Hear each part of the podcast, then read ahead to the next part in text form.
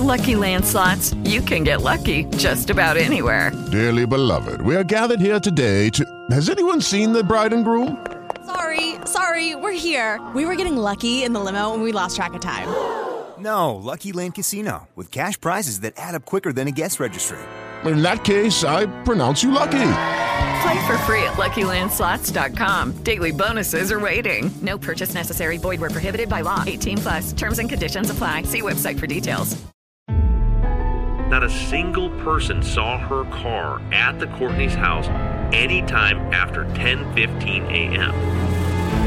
From NBI Studios, this is Truth and Justice, a crowdsourced investigation in real time. I'm Bob Ruff.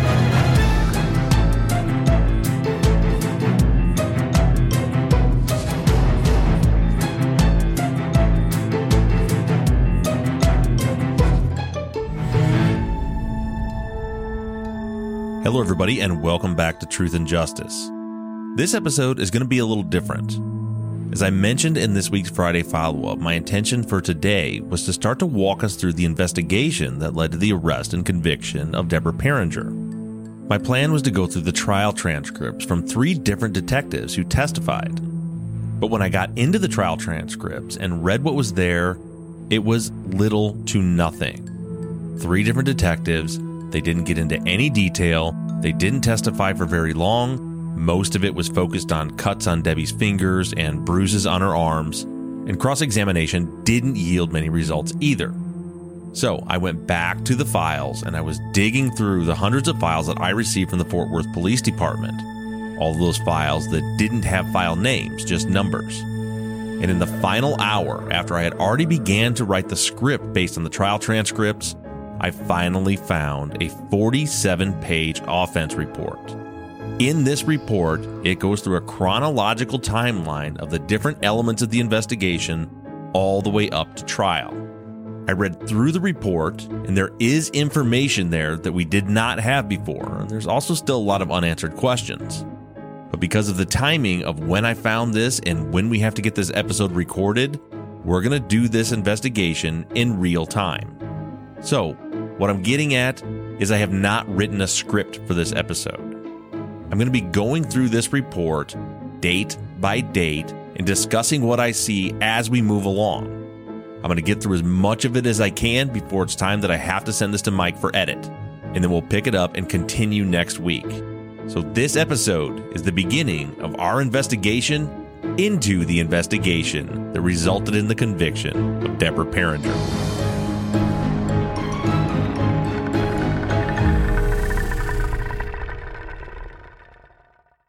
Texas Ranger James Holland is a legendary interrogator. They call him the serial killer whisperer. You can't hide those indications, and that's why yesterday I knew that you did it. But now, shocking interrogation tapes reveal how the super cop really operates. And that's why they asked me to come in because I'm special.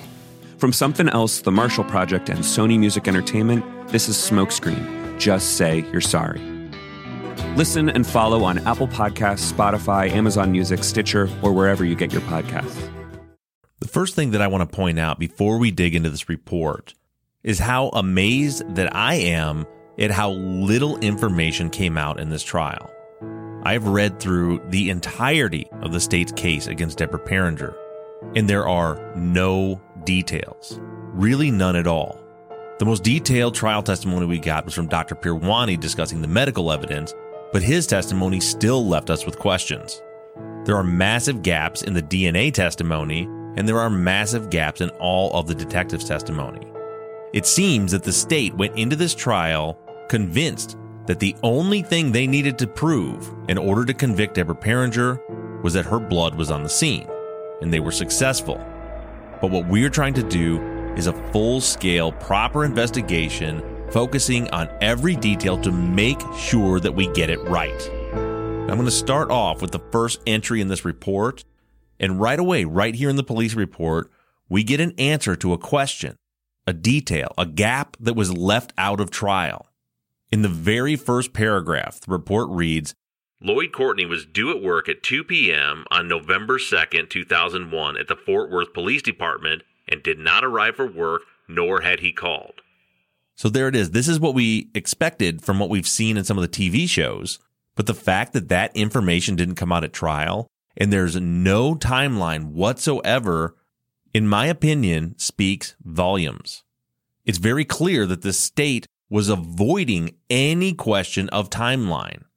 Now, either they didn't bother to look into the timeline or try to reconstruct the crime scene, or they did make that effort and they knew that they had massive problems.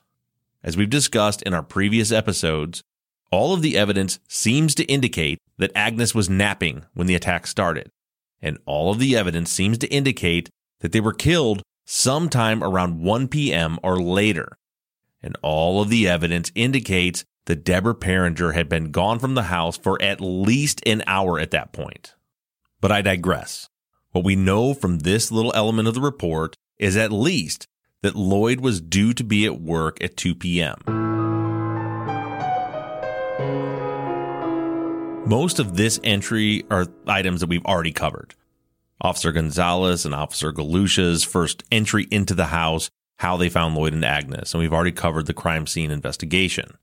But one thing that I do want to point out on this first day, this first report, is a notation that on that very afternoon, Mabel Zabo, the neighbor across the street, advised Officer Gonzalez that she had observed the Courtney's daughter, Deborah Pieringer, at the Courtney's residence on the morning that the murders occurred. The report goes on to say that Mabel advised Gonzalez that Mrs. Courtney usually walked Deborah to the car or to the door when Deborah left. However, Mabel didn't see Agnes walk Debbie to the car on that day. Now, the issue we have with some of these reports is we don't know when they were actually written. Typically, what will happen is officers will take handwritten notes and then later type them into a formal report. Because the way this reads, and as we move along, it seems that Deborah Pieringer was the lead suspect right from the beginning. But these could have been written after the fact, after she had later become a suspect. Now, the next paragraph in the report is our first contact with Debbie. A detective Betcher and a victim's assistance coordinator, Sue Jacobson, went to Debbie's house to notify her of the death of her parents. This is where we need to start documenting when Debbie said that she had bled on the crime scene. So the report says that the detective noticed that there were fresh cuts on Debbie's finger, and that Debbie told him that she had cut her finger doing dishes that day and that she had also smashed her finger on some rocks. She doesn't say anything about bleeding at the Courtney's house in this encounter. As the report goes on, Debbie tells the detective that, quote, they've been waiting for this to happen because her dad was always getting threatening calls from people that he had put in prison. Then this segment of the report ends with the detective saying that Debbie told him that she had been at her parents' house at around 10 a.m. that morning and was only there for a short period of time. The next entry is from the next day, on the 3rd of November. Here we have Detective Hardy and Detective Betcher, who return to speak with Deborah Pieringer. During this visit, the detectives say that they noticed there was bruises on Deborah's right and left arms, but they didn't take any photos of them, which is interesting because they did take photos of the cuts on her fingers. Again, we don't know when this report was written, and later we get another entry that explains why they didn't take any photos of the bruises. But nonetheless, they make sure to document here that she did have bruises on her arms and that they asked for her consent to take a buccal swab for DNA, and Debbie agreed and signed a consent form, and the DNA swab was taken. Now, the next entry is from the 4th of November, and it just says that the autopsies were conducted on Lloyd and Agnes, and the cause of death to both of them was blunt force trauma and multiple stab wounds. Then later that same day, an officer Wales attempted to reconstruct the frying pan. We heard about that during Patrick Gass's testimony, that they put it back together like a puzzle. And this is where we find out that there was a total of four frying pans and that some pieces were missing, including three of the handles. In the next paragraph, we finally get some details on Agnes's timeline and her movements that morning. I'll read this paragraph directly to you from the report. Detective Hardy learned during the investigation that Agnes Courtney had gone to her chiropractor on the morning of November 2nd.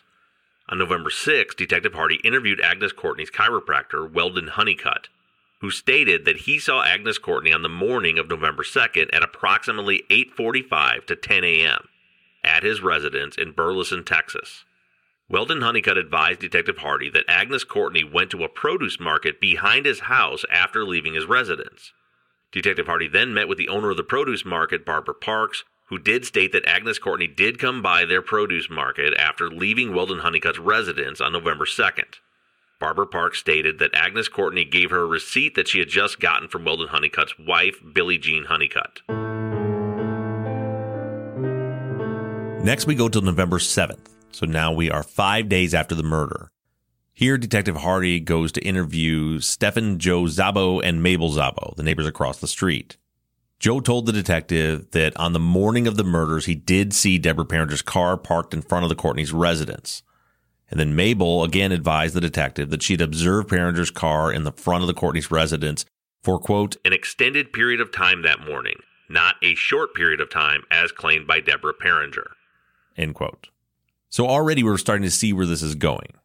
Now, when they interviewed Debbie the first time and she said that she was there that morning, all she said, according to this report, is that she was there around 10 a.m. and she stayed for a short period of time. She doesn't say how long that was, whether that was five minutes, 30 minutes, two hours. But the detective here is already pointing this out as a great discrepancy because the neighbor across the street says that she was there for an extended period of time as compared to what Debbie said, which is a short period of time. Then the section of the report goes on to say that Agnes usually walked Debbie to her car, but she didn't that morning. She says that she never saw Agnes that morning. But I want to point out that in her original interview, or at least the original notes that are left in this report, Mabel said that Agnes usually either walked Deborah to her car or walked her to the door. And now it's changed to she always walked her to the car.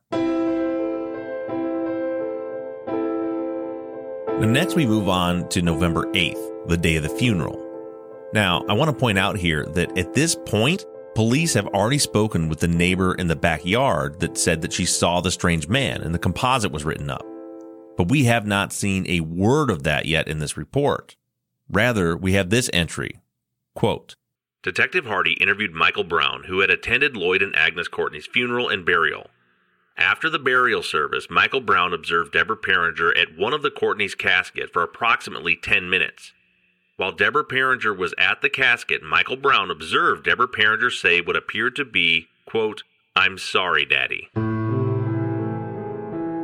Now, this next part is interesting, mostly because these people did not testify at trial for the state. Detective Hardy interviews one of Agnes Courtney's nieces, Susan Adams. Now, we hear this story written and repeated throughout this report several places. Basically, the family got together, sounds like after the funeral. When Debbie came in, she went straight to the bathroom. Some people say she vomited. Some people just say she was in there for a little while. And then she asked her husband to leave, and then they left together.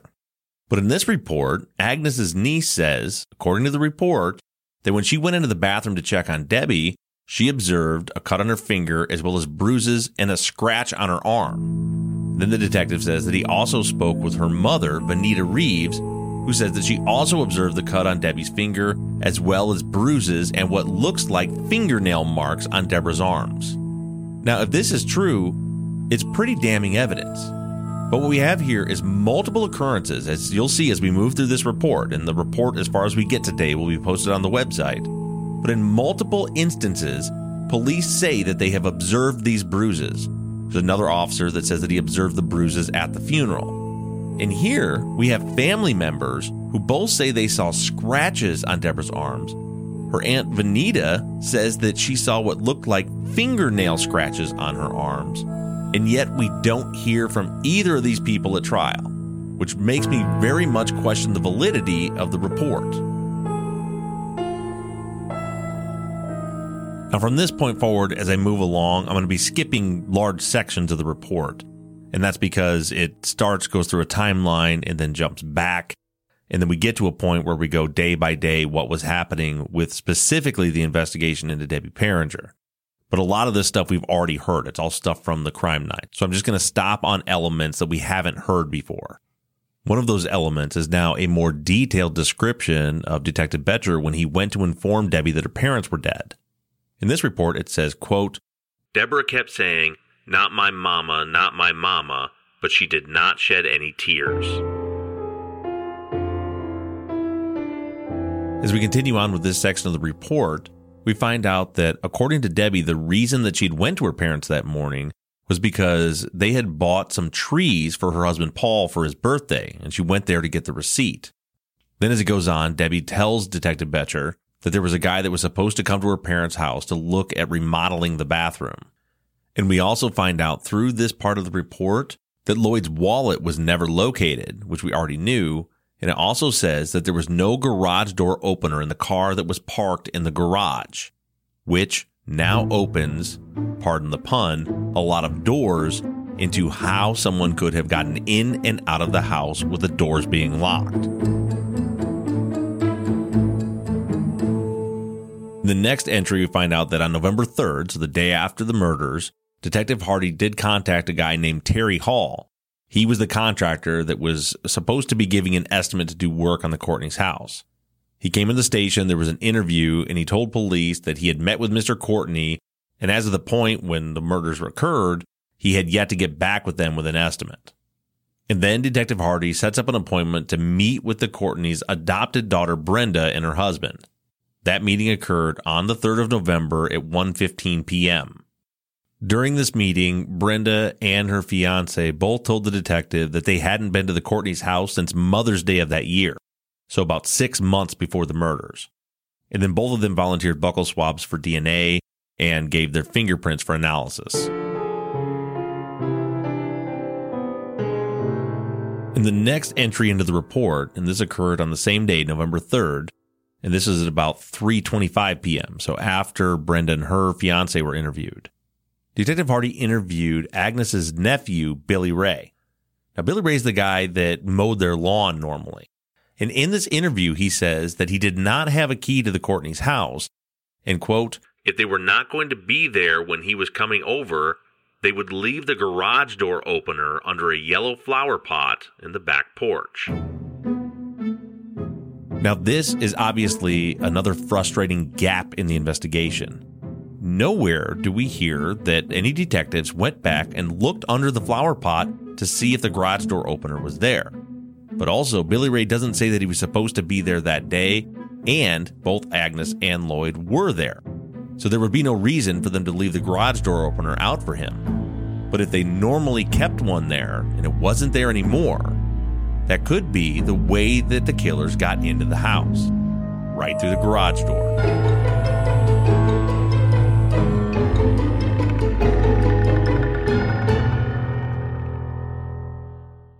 Hello, it is Ryan, and I was on a flight the other day playing one of my favorite social spin slot games on chumbacasino.com. I looked over the person sitting next to me, and you know what they were doing? They were also playing Chumba Casino. Coincidence? I think not. Everybody's loving having fun with it. Chumba Casino is home to hundreds of casino style games that you can play for free anytime, anywhere, even at 30,000 feet. So sign up now at chumbacasino.com to claim your free welcome bonus. That's chumbacasino.com and live the Chumba life. No purchase necessary. VGW, void, prohibited by law. See terms and conditions 18 plus. Lucky Land Casino asking people what's the weirdest place you've gotten lucky? Lucky? In line at the deli, I guess? Aha, in my dentist's office. More than once, actually. Do I have to say? Yes, you do. In the car before my kids' PTA meeting. Really? Yes. Excuse me, what's the weirdest place you've gotten lucky? I never win and tell. Well, there you have it. You can get lucky anywhere playing at LuckyLandSlots.com. Play for free right now. Are you feeling lucky? No purchase necessary. Void where prohibited by law. 18 plus. Terms and conditions apply. See website for details. Later on the evening of November 3rd, Detective Hardy notes in his report, and it's not clear if this was the same visit that we read about earlier in the report, but he says here that he returned to Deborah Pieringer's house to speak with her.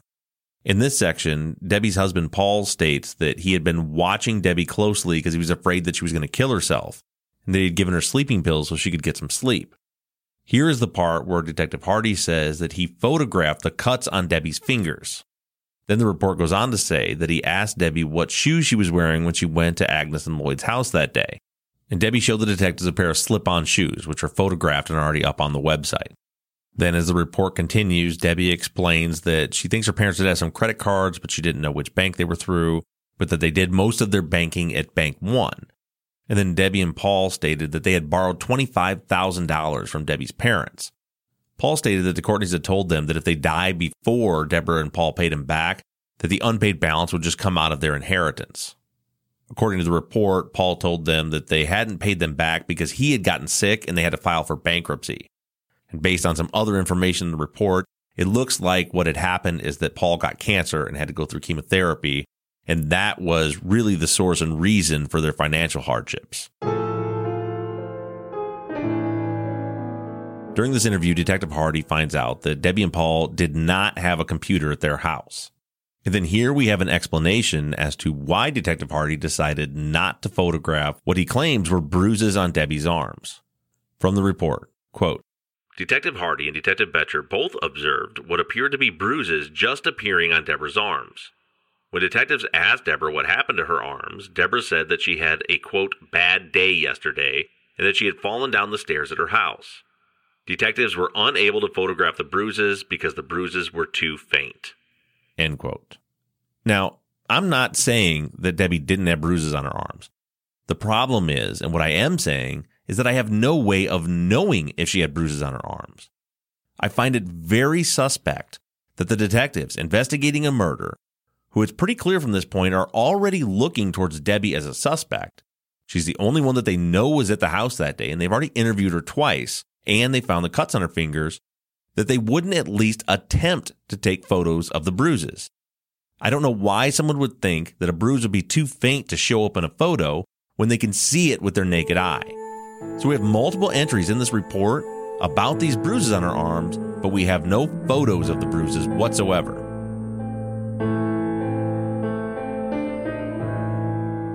During this visit, the detectives asked for a consent to search Debbie's vehicle which she granted them. Now, what's not mentioned anywhere in these reports is the fact that nothing was found in her vehicles. Now, we heard at trial that she had the probate book, the book about wills in her trunk. But according to the ME, and what all of the evidence indicates, is that the killer would have been covered in blood after this crime. And what we know that's not in this report is that the car was later taken to the impound and completely processed by police and there was not a single drop of blood found inside of that car. There was no evidence whatsoever found in the car that indicated that Debbie had committed these murders. But the results of that processing is not even listed in the report. Next, we find out that on that same day, the day after the murders, an officer LeBlanc had stopped a man for a traffic violation. The guy's name was Emilio Villagomez. After the stop, the officer saw the composite that had made from the doctor that lives behind the Courtneys who saw the man in the backyard and immediately thought of this driver that he had just issued citations to. The guy fit the description, he looked similar to the composite, and he was wearing a blue jumpsuit.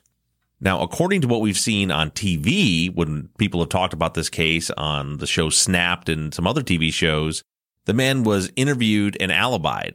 But we don't see that here in the report. It just says that Detective Hardy then later tracked this guy down. The guy confirmed that it was him who had been pulled over and issued the citations, and Detective Hardy obtained a photograph of Emilio and his vehicle. And that's all we have about it in the report, at least at this part. And I can tell you from reading through it, that's all we ever hear about this guy again, all the way up to Debbie's arrest. Next, we see in the report that Detective Hardy spoke with a woman named Laura Maxine Robertson, who lived just north of the Courtneys. There's nothing really interesting from her report other than she confirms that she saw Debbie's car parked out in front of the Courtneys' house at some time around 9:30 or 10 a.m. Now, again, that's not super important, but what I want to point out is we have witnesses that say they saw Debbie at the crime scene.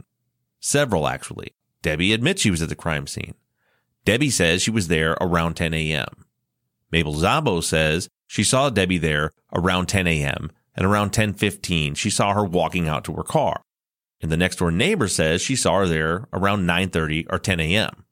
What we don't have is anyone saying that Debbie was anywhere near the house anytime after 10 a.m.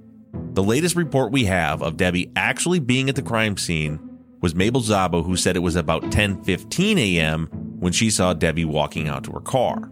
Now, as they say, absence of evidence isn't evidence of absence, but it seems that everyone in this neighborhood, Mabel and Joe Zabo, Maxine Robertson, everybody seems to be watching what's going on all the time. And everybody has the same story about when they saw Debbie's car there, and no one, not a single person, says they saw Debbie anywhere near the house or even in the neighborhood, anywhere close to the time when we believe the crimes were actually committed. The next entry is from November 4th. In this entry, Detective Hardy says, quote, returned a phone call to Judge Leanne Dauphinot, who stated that she was a relative of Agnes Courtney. Leanne stated she was with Agnes's family members and was advised that the Courtney's daughter Deborah had come over to where the family was gathered. Deborah was very quiet and ran into the bathroom. Leanne stated that she was advised by family members that they had noticed bruises on Deborah's arm. Leanne also stated that Deborah's husband Paul told Leanne that Deborah had smashed her finger on a rock and fell downstairs, causing the bruises on her arms. End quote. Now, this is the first, but it's not the last time we hear from Judge Dauphinot in this case. She's mentioned several times throughout the report. It seems that her position at the time at the courthouse afforded her access to some information that the police really weren't wanting to release. On November 5th, Detective Hardy contacted Bruce Tony with TDCJ and ordered photo spreads of Deborah and Paul Pieringer, and he also requested information on recent releases from TDCJ. So we have some indication here that the detectives were looking outside of Debbie as a suspect. Because of the note, they wanted to see who had recently been released from prison. Then we have an entry from that same day that says, quote, Leanne Dauphinot, that's the judge, Agnes's niece, contacted Detective Hardy and stated that she had heard at the courthouse that Deborah Pieringer was the main suspect. Detective Hardy did not relate any details to Leanne.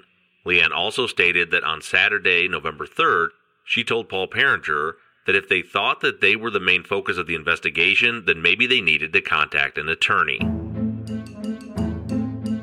So, this is not only interesting, but it's important, at least for context. So at the time, Leanne Dauphinot was still a judge and she was working in the courthouse.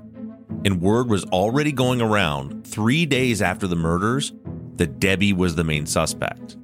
Now, we really don't know if the police were right or wrong at this point, but it is important to understand in the context of where the investigation goes from here and why we have so many gaps that it seems that Deb Pieringer was the main focus and the main suspect right from the very beginning.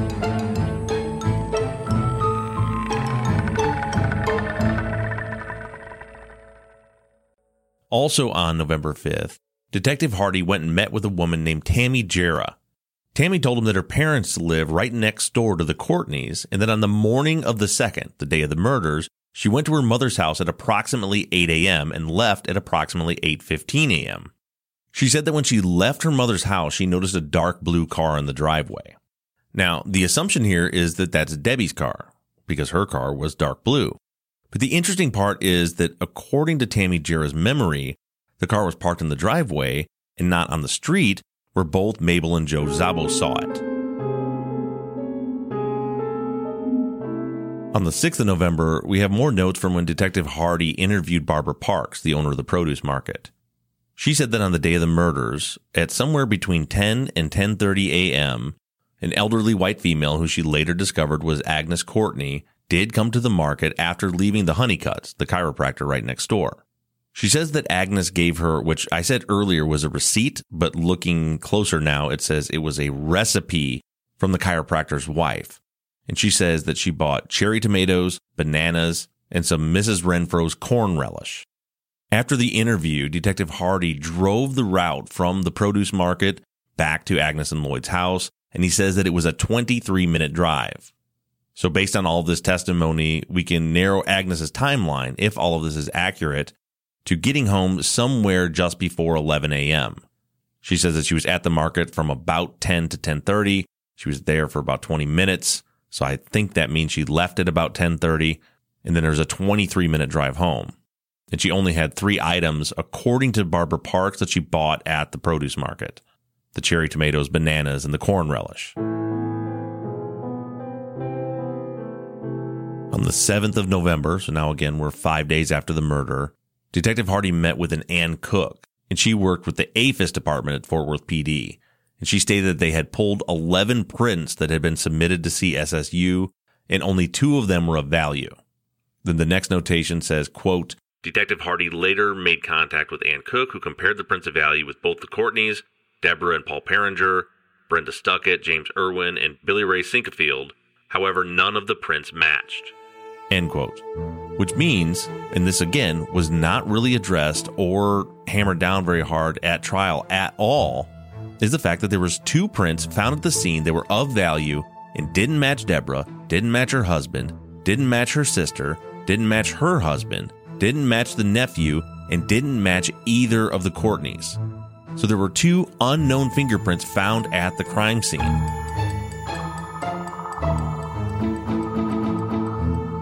On the same day, on November 7th, the computer was sent to an officer, T.A. Lawrence. He's a computer forensic officer, and they wanted him to conduct a forensic examination on the Courtney's computer. And then we have a note on that same day that says that a detective Brannon, assigned to the homicide unit, was at the funeral and says that he was standing about 10 feet away from Deb, and he observed bruises on her arms. And he says that Deborah went to Lloyd's casket for about 15 seconds, but then went to Agnes's casket for a much longer time. And remember, another officer said that they observed Deborah at Agnes's casket saying, quote, I'm sorry. With the Lucky Land slots, you can get lucky just about anywhere. This is your captain speaking. Uh, we've got clear runway and the weather's fine, but we're just going to circle up here a while and uh, get lucky. No, no, nothing like that. It's just these cash prizes add up quick. So I suggest you sit back, keep your tray table upright, and start getting lucky. Play for free at LuckyLandSlots.com. Are you feeling lucky? No purchase necessary. Void where prohibited by law. 18 plus terms and conditions apply. See website for details. Then on November 7th, the Sergeant Anderson contacted Detective Hardy and let them know that the Fort Worth PD crime lab was going to take the note that was on Lloyd Courtney's leg to the Dallas DEA to be processed for any physical evidence. And then we find the thing that we've been looking for. Remember last week after we spoke with Dr. Ambers, and she said she just did not believe that the Fort Worth PD would wait five months to send the evidence from the crime scene for DNA testing. And here we find out she was exactly right. On November 7th, five days after the murders, we have this entry in the supplemental report. Detective Hardy met with Carla Davis, Fort Worth Police Department Crime Lab, and discussed the evidence that was being collected by CSSU officers from the crime scene. Carla stated that she would begin processing the evidence for DNA.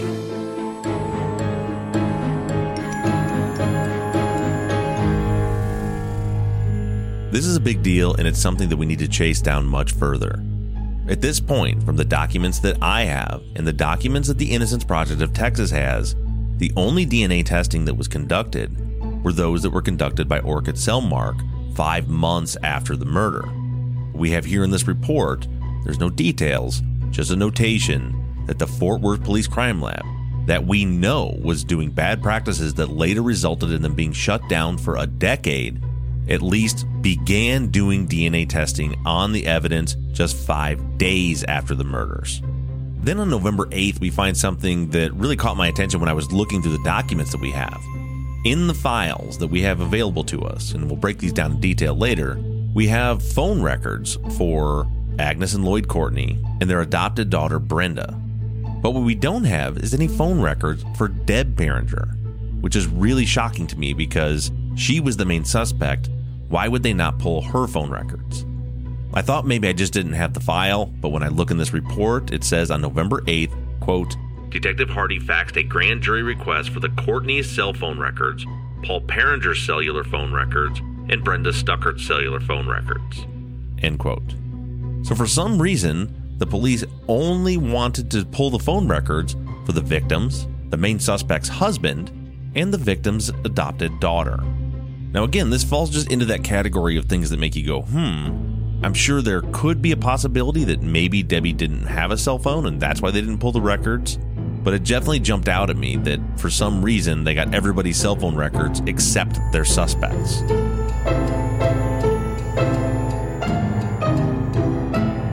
Later that day, we're still on November 8th here. Detective Hardy makes another notation that he interviewed the funeral home director, a guy named Matt Neal.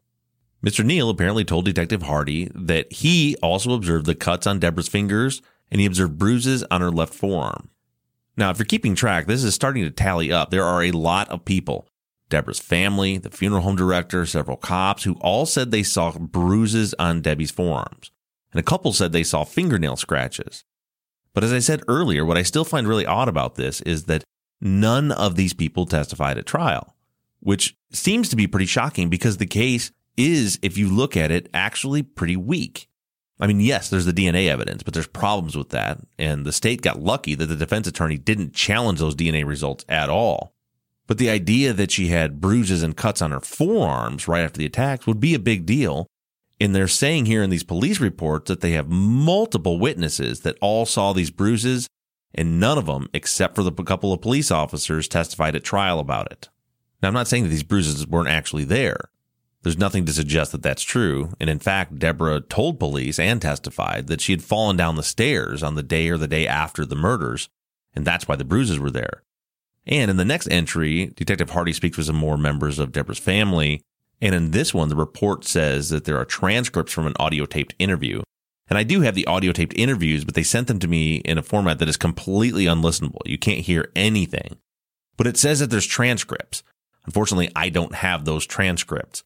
But during this interview, according to these notes, one of Deborah's family members says that she believed the scratches were from Deborah doing it to herself, that they were self inflicted wounds because she was nervous. In the next entry, Detective Hardy is having a conversation with the adopted daughter, Brenda, and Brenda tells him that there was usually, at least in years past, there had been a key on a string on the side of the Courtney's house. And this is interesting because after hearing this, the detective then goes to the Courtney's house and looks for the key and it says he could not locate the key. But let's not forget about the garage door opener. Remember, we have the notations earlier that the garage door opener was missing. We have the notation from the Courtney's nephew who mows their grass, who says that when he was coming, if they weren't going to be there, that they would leave a garage door opener under a planter in the back of the house but we have no entry that says that anyone ever went to check for it. And that really is important because that's one of the things that Mabel Zabo across the street said that was strange about the scene that day. Is that whenever Agnes was home, she left the garage door up. But when she would leave, she would close the garage door. So obviously, she was home, she was found in the house, her car was inside, but the garage door was closed, and mysteriously, we're missing the garage door opener. On the 12th of November, we have a notation that says that a Jeff Kearney contacted Detective Hardy. Now, based on the context here, it looks like Jeff Kearney must have been Deborah's original attorney. The note says that he called the detective to let him know that given Deborah's mental state and previous mental history, that he was not going to bring her in for an interview. But he said that she would come in and give her fingerprints. So this is just important for us to know when it comes to how Deborah's story came about, about the blood and the bruises and the cuts that Debbie was never actually interviewed by police. She was spoken to by police and the victim's assistance coordinator on the day that her parents were killed. And then there was an informal conversation with the detective that we have noted in the report the next day. But she never actually sat down and gave a recorded interview at the station. Later that same day, we have a notation in the report from a Bob Adkins who works in the crime lab. He relayed to Detective Hardy that the note had been processed, but there were no fingerprints found on it. A small portion of the note was cut away and sent for DNA testing, also to the Fort Worth Police Crime Lab, and that he also processed the knife that was used to stab into Lloyd's leg for prints, and nothing was found. So, again, here, what's concerning me is we have multiple notations in this report that the Fort Worth Police Crime Lab was doing work on this case but we have none of their results available to us, and nobody from the crime lab actually testified at trial. On the 13th of November, we start to get an idea of Deborah Pieringer's schedule. Detective Hardy went to the Harvest Christian Academy, which is where Deborah's daughter Angela goes to school.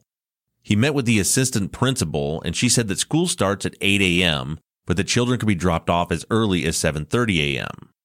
Now, Deborah's recollection of events was that she dropped her daughter off to school and went from there over to her parents' house, which fits again with everybody else's accounts that somewhere around 8, 8.15, she arrived at the Courtney's house. Mabel Zabo said she saw her there at that time.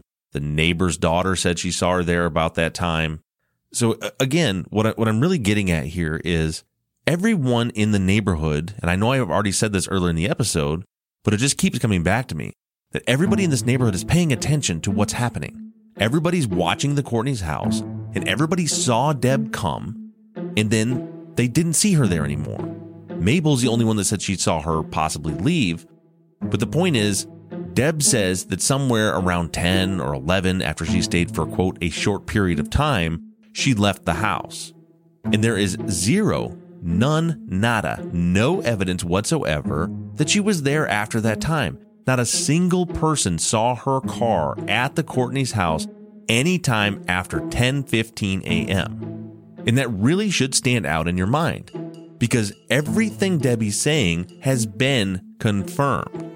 She said she dropped her daughter off at school and she got there around 8 o'clock. We talked to the school. Yes, the kids get dropped off between 7:30 and 8. There's multiple witnesses that said they saw her there at 8. She said she stayed for a short period of time and then left. And Mabel Zabel says she saw her walking to her car at 10:15. And then no one sees her at the house after that. What are the odds that everyone, multiple people saw her there when she said she was there, but it just so happened that not a single person saw her there after she said she was gone.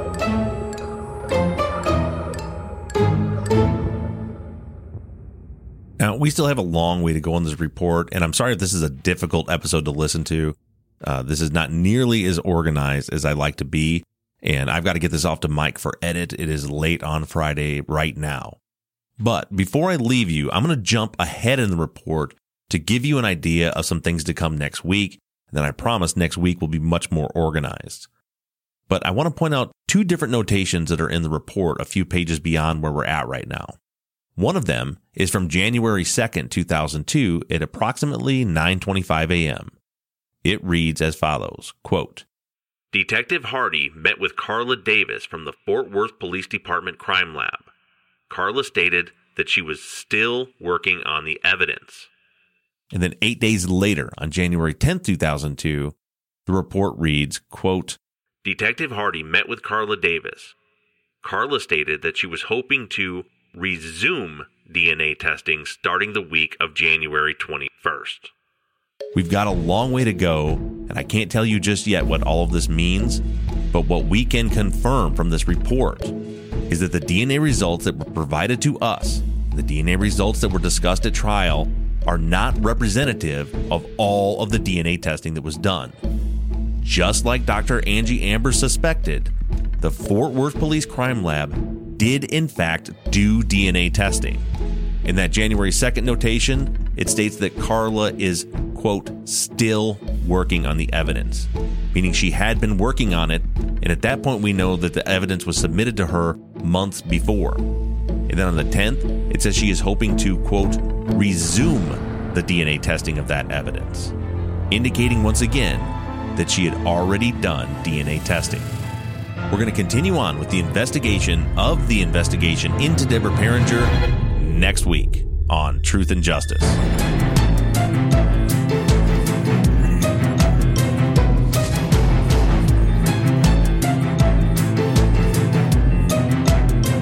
And Justice is an NBI Studios production and is distributed by Wondery.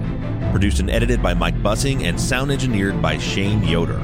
All music for the show was created, composed, and scored by PutThemInASong.com, who also mixed and mastered this episode. All of our font across all of our logos and banners were created by Tate Krupa of Red Swan Graphic Design. You can find more of Tate's work on Etsy. Thank you to Katie Ross of CreatedInTandem.com for designing, creating, managing, and maintaining our website, truthandjusticepod.com, where you can view all photos and documents discussed in every episode. Thank you to our transcription team Pamela Westby, Kathy McElhaney, Charlena White, Kaywood Yamnick, Ginger Fiola, Edith Swanneck, Lindsay Pease, and Jen Reese in Candela. And as always, thank you to all of you for all of your engagement and support. If you like the show and you'd like to support us, you can do so in a number of ways. To financially support the show, you can go to patreon.com slash truth and justice. On the Patreon page, you can pledge as little as $3 a month, and we also have reward levels. For just $5 a month, you get access to ad free versions of all of our episodes and behind the scenes videos of the creation of our Friday follow up episodes that always include 10 to 30 minutes of pre show bonus chat. Other reward levels include t shirts, hats, and even the opportunity to co host one of our Friday follow up episodes. To become a patron, just go to patreon.com slash truth and justice. You can also help us out by going to iTunes and leaving us a five star rating and review. And lastly, you can always support us by supporting the companies that sponsor this program. If you have a new case that you'd like us to consider for future seasons, you can submit your cases on our website, truthandjusticepod.com. Just click on the case submission button and fill out the form. And the most important thing that you can do is to engage in our investigations. You can keep in touch with us through our email at theories at truthandjusticepod.com. You can like our Facebook page or join in on the conversation on the Truth and Justice Podcast fans page. For all of you tweeters, you can connect with us on Twitter at TruthJusticePod. And I personally can be found on social media at Bob Ruff Truth, and Mike can be found at Murrb Gaming. M U R R B G A M I N G. Don't forget that we always have our 24 7 voicemail line open for questions, comments, or tips on our cases. That phone number is 269 224 2833. However, you do it, stay engaged, stay in touch. But as for now, I'm signing off. I'm Bob Ruff, and this has been Truth and Justice.